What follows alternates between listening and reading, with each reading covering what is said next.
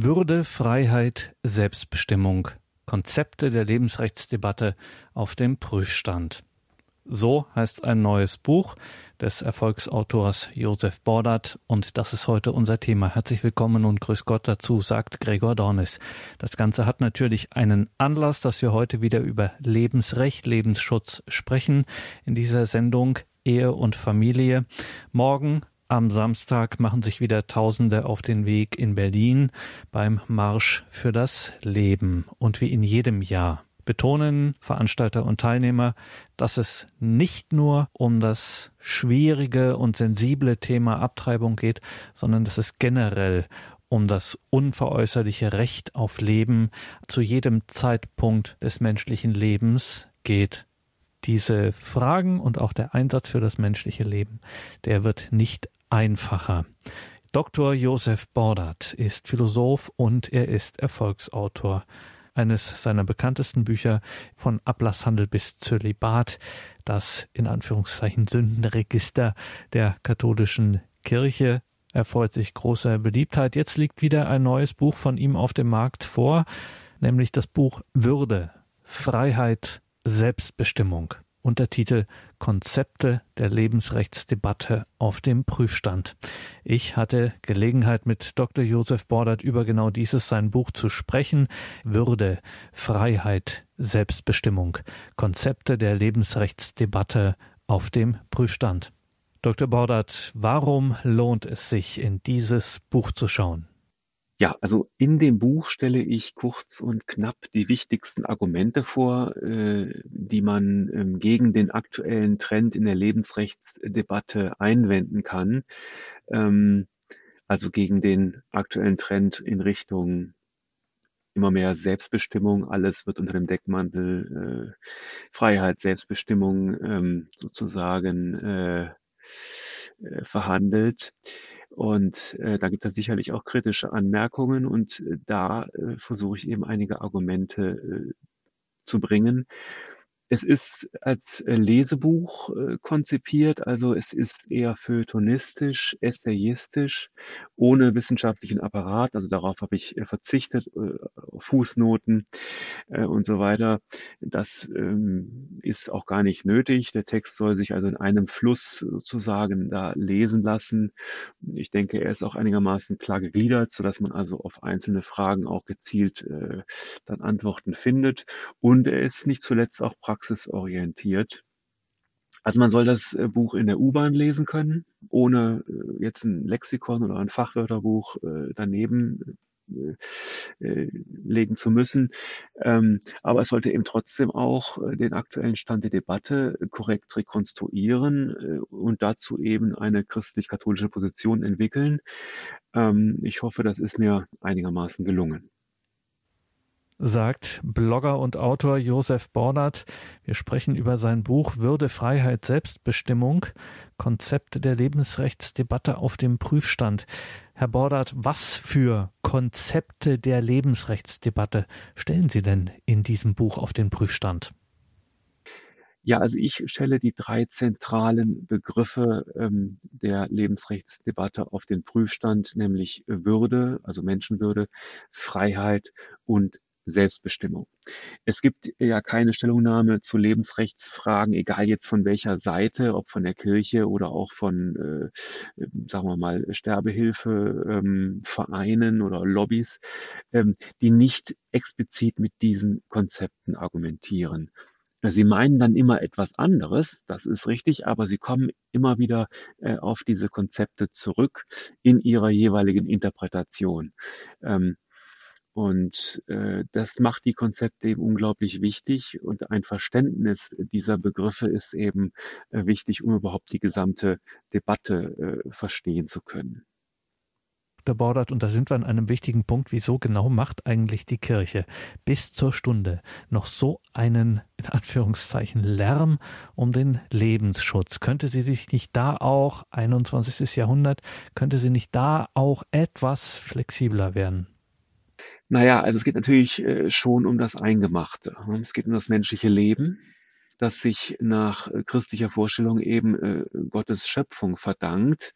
Also das ist keine, keine Kleinigkeit. Hier geht es nicht um irgendwelche Regelungen äh, in der Straßenverkehrsordnung oder äh, irgendwie ähm, technische Fragen, sondern es geht tatsächlich um den Kern unserer Existenz und äh, da kann es eigentlich ähm, also keine Kompromisse geben. Ähm, äh, also ein bisschen schwanger gibt's nicht. Es gibt auch nicht ein bisschen Abtreibung oder ein bisschen Sterbehilfe. Äh, wenn man das vollzieht, dann geht es eben immer äh, um, um Leben und Tod. Und das sind Dinge, die eben so elementar sind, ähm, dass hier nicht ähm, Flexibilität möglich ist. Also ähm, man kann sicherlich flexibler werden, wenn es um irgendwie äh, Gottesdienstzeiten geht oder Öffnungszeiten des Fahrbüros äh, oder wie auch immer, ja. Aber äh, hier geht es um ähm, elementare Fragen äh, des menschlichen Lebens und äh, da kann die Kirche jetzt nicht ähm, irgendwie ähm, von ihrer Position äh, abweichen, wenn sie denn, das ist die, die Bedingung natürlich, wenn sie denn an der Vorstellung festhält, dass der Mensch Geschöpf Gottes ist. Äh, das macht sozusagen ähm, die gesamten Fragen des menschlichen Lebens ähm, in gewisser Weise auch mit heilig und äh, macht gewisse Dinge unverfügbar für den Menschen. Ähm, und insofern äh, ist Lärm ja äh, durchaus auch angebracht, äh, vielleicht auch mal viel mehr Lärm. Äh, da ist die Kirche manchmal vielleicht auch gar nicht äh, laut genug. Wir sprechen mit Josef Bordert über sein neues Buch Würde, Freiheit, Selbstbestimmung, Konzepte der Lebensrechtsdebatte auf dem Prüfstand. Dr. Bordert, also jetzt Butter bei die Fische. Was meint die katholische Kirche, wenn sie, die Kirche, von Lebensrecht bzw. Lebensschutz spricht? Das Recht auf Leben für jeden Menschen in allen Stadien und in allen Situationen seiner Existenz muss geschützt werden. Das ist die zentrale Aussage der Kirche. Ja, also es geht um jeden Menschen in jedem Stadium seines, äh, seiner Existenz, vor der Geburt, nach der Geburt, äh, vor dem Tod, ja, äh, die gesamte Existenz hindurch ist äh, der Mensch ähm, Geschöpf Gottes und hat ein Recht auf Leben und dieses Recht gehört geschützt. Das ist eben das, worauf die Kirche heute vielleicht als einzige Institution in unserer Gesellschaft noch äh, so äh, deutlich hinweist. Warum muss das Leben rechtlich geachtet geschützt werden? Eben weil es unendlich wertvoll ist, da der Mensch durch sein Leben eine absolute Würde realisiert, die als Geschenk Gottes seiner Verfügungsgewalt entzogen ist. Also zentral scheint der Begriff Menschenwürde zu sein, den Sie auch aus, den Sie auch in Ihrem Buch Würde, Freiheit, Selbstbestimmung, diesem Buch äh, zentral ausführlich behandeln. Könnten Sie oder könnten diesen Begriff Menschenwürde denn auch nicht Christen teilen? Ja klar, natürlich können diesen Begriff der Menschenwürde auch Nichtchristen teilen. Eine gute, eine stabile Brücke baut etwa der Philosoph Immanuel Kant, ähm, der auch der Meinung ist, Würde ist mehr als Wert und Würde ist erst recht mehr als Preis. Ja, Würde verbietet Verzweckung und Verrechnung von Menschenleben. Würde zeichnet den Menschen ganz besonders aus. Und das ist etwas, was hier ein, ein ein säkularer äh, Philosoph aus der Überlegung heraus, aus Vernunftgründen heraus ähm, entwickelt und was sich dann mit dem kirchlichen Verständnis ähm, des Menschen als Geschöpf Gottes und der Würde als Geschenk Gottes durchaus, zumindest im Ergebnis, ähm, deckt. Also, ähm, muss mal deutlich zu sagen, Würde des Menschen, Menschenwürde kann man schöpfungstheologisch begründen, ist auch meines Erachtens äh, die, die sauberste, die beste und die stringenteste Begründung, aber es lässt sich eben auch mit einer säkularen Anthropologie nach Immanuel Kant begründen.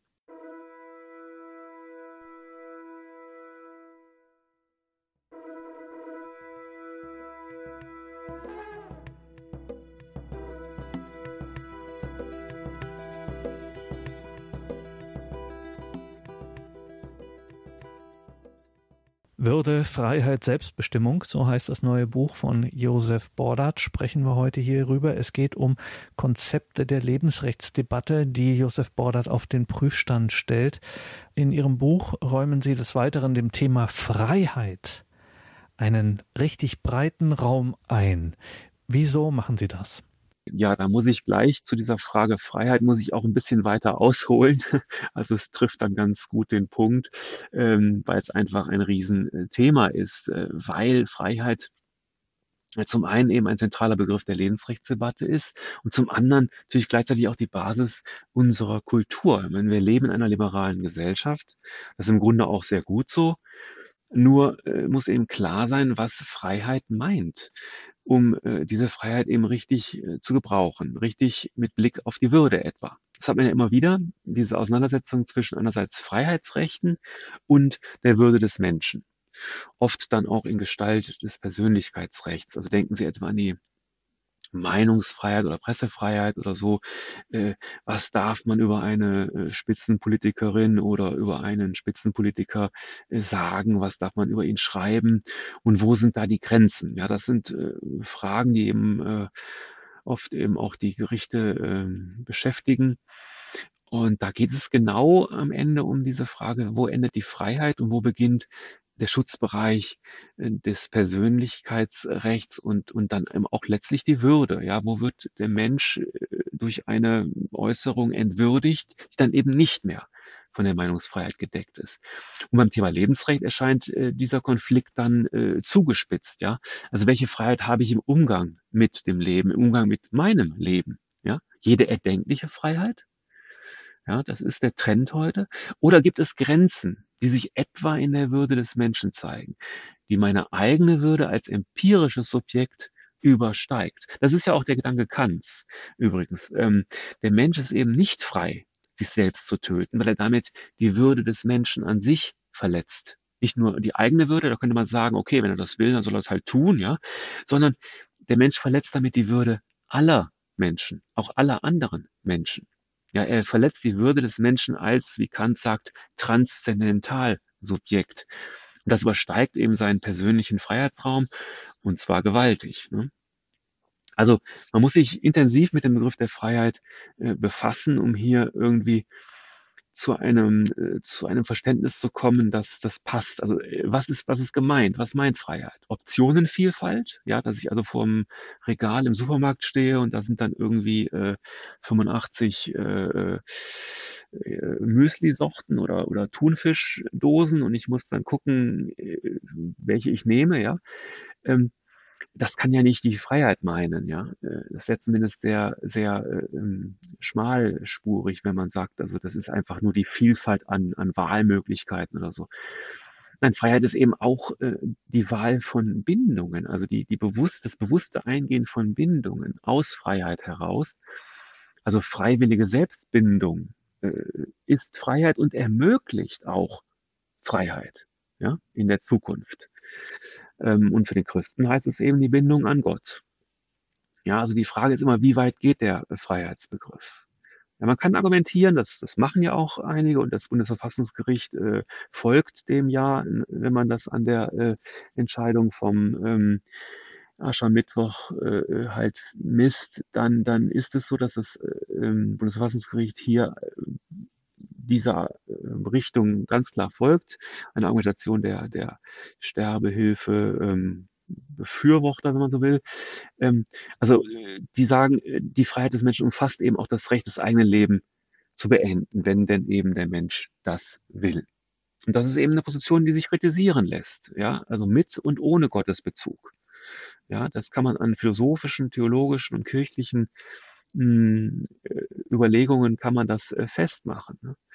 Und man muss sich eben vor allem die Frage stellen, ob der Mensch, der, der meint, nicht mehr weiterleben zu können, ob der überhaupt frei ist. Also ob der jene Autonomie und Selbstbestimmung aufweist, um die es dann im Kern geht. Ja.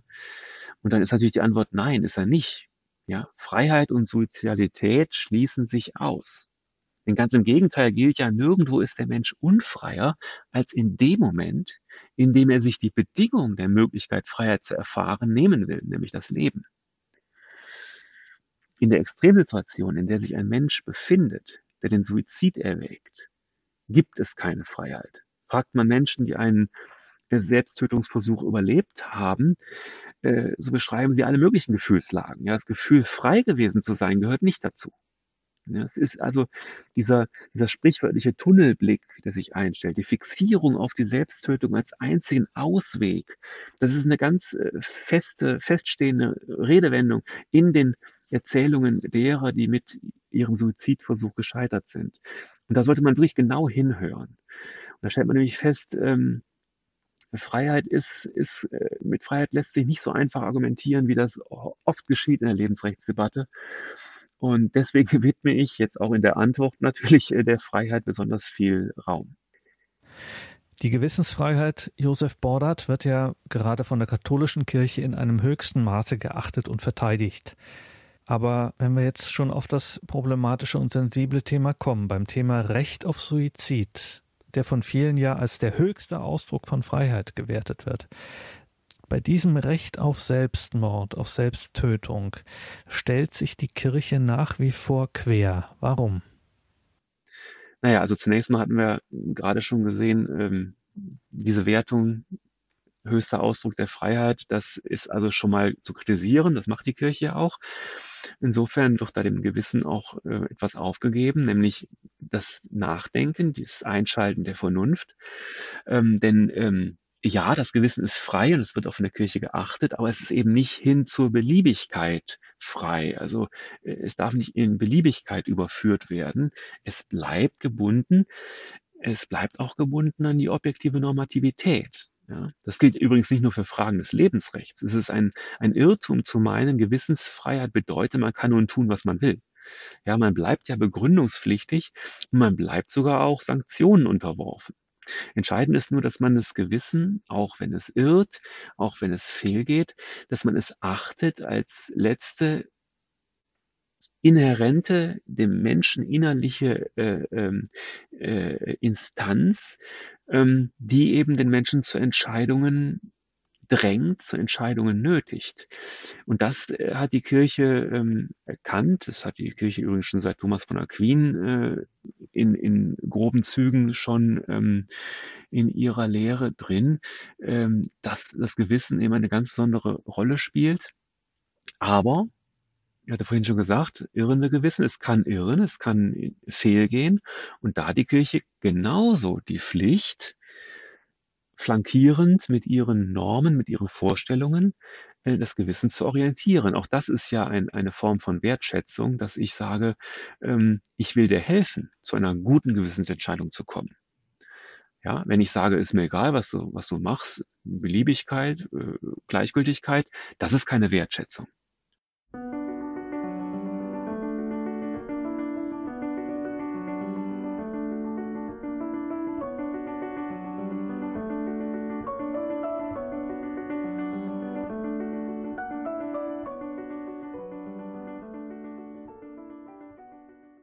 Wir sind im Gespräch mit Josef Bordert. Über IT ist er uns hier zugeschaltet. Deswegen vielleicht nicht die allerbeste Qualität, aber wir müssen einfach über etwas Wichtiges sprechen, über das Josef Bordert nämlich ein Buch geschrieben hat, über Würde, Freiheit und Selbstbestimmung.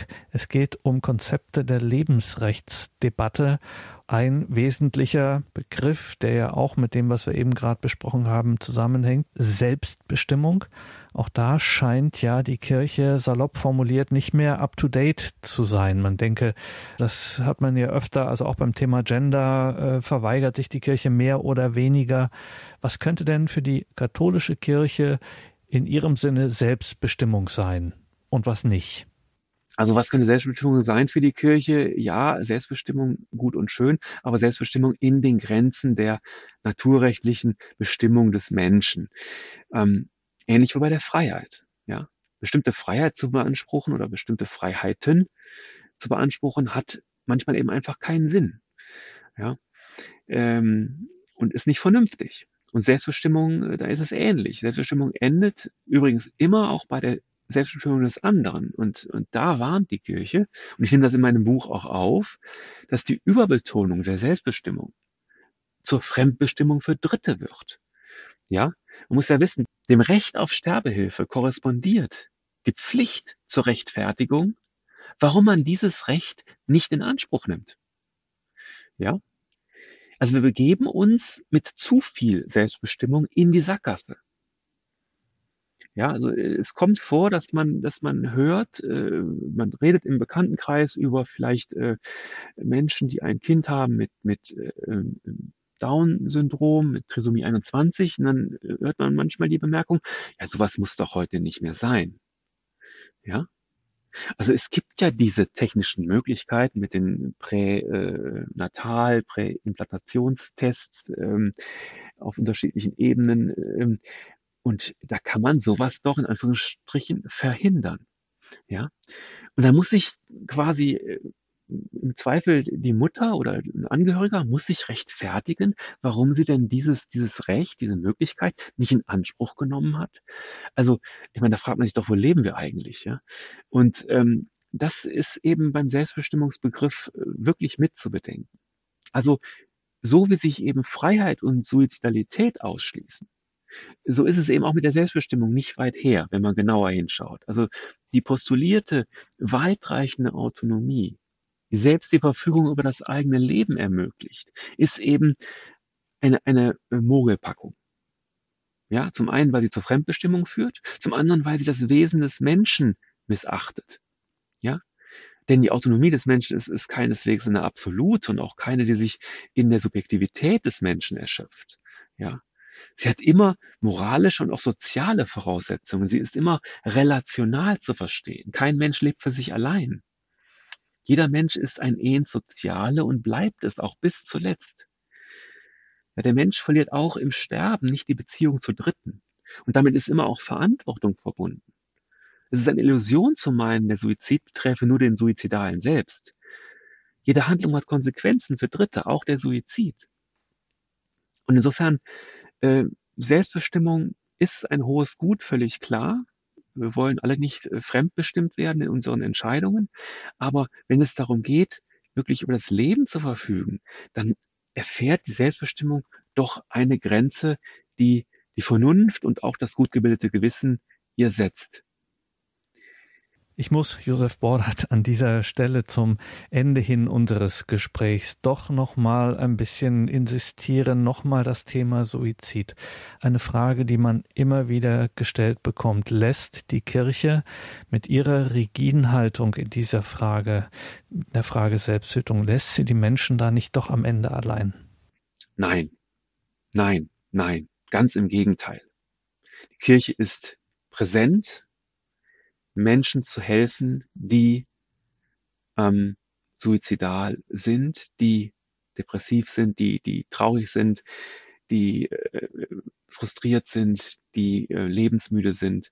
Sie tut es in einer Pastoral, die sich dem Leben verpflichtet weiß. Gerade jetzt zum, zum Welttag der Suizidprävention, der war am 10. September, äh, hat die Kirche in Berlin und Brandenburg nochmal auf ihr seelsorgliches Angebot in dieser Hinsicht aufmerksam gemacht. Ja, es gibt nämlich hier die, die katholische ähm, äh, oder auch ökumenische, ökumenisch ist es, glaube ich, äh, Telefonseelsorge. Ähm, und äh, da gibt es also jedes Jahr äh, über 50.000 Anrufe, die entgegengenommen werden, äh, Tag und Nacht. Da arbeiten viele äh, Menschen, auch viele ehrenamtliche Menschen, die eben mit einem christlichen Verständnis äh, die Anruferinnen und Anrufer, die nicht mehr weiter wissen und die einen Gesprächspartner suchen, ähm, das, die werden beraten, die werden sozusagen, ähm, ja, denen wird Mut gemacht zum Leben und ähm, da wird niemand allein gelassen. Ja, also die Vorstellung, dass die Kirche irgendwelche Regeln aufstellt, die kein Mensch halten kann und äh, ähm, die Menschen vorsätzlich scheitern lässt und äh, dann mit dem Finger auf sie zeigt, die ist also völlig falsch. Ja. Ähm, vor allen Dingen im Zusammenhang mit dem Suizid, aber auch grundsätzlich. Grundsätzlich ist es falsch. Also nicht nur, dass es in der Kirche das Sakrament der Versöhnung gibt, die die Möglichkeit wenn man fällt, kann man immer wieder aufstehen und zur Kirche kommen und, und um Vergebung bitten. Also Christus, von Christus her Vergebung erfahren und Versöhnung auch mit Gott äh, erleben. Ähm, sakramental, es ist ein Sakrament, ja, es ist also was ganz, ganz Wichtiges, ja. Also die Kirche äh, äh weiß um das, äh, um den Menschen, um die, die, die, sagen wir mal, äh, das Potenzial des Menschen auch zu scheitern, äh, das, das weiß die Kirche von Anfang an.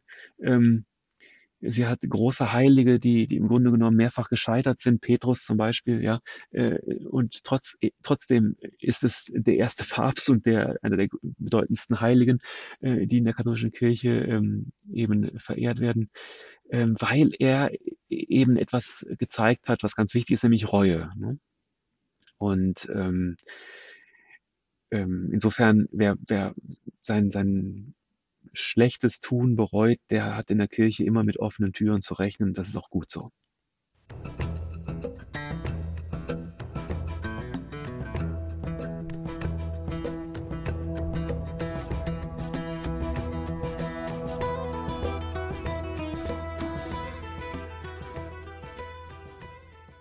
In dieser Sendung waren wir am Vorabend des Berliner Marsches für das Leben, waren wir mit Dr. Josef Bordert im Gespräch. Sein neues Buch liegt nun vor Würde, Freiheit, Selbstbestimmung, Konzepte der Lebensrechtsdebatte auf dem Prüfstand.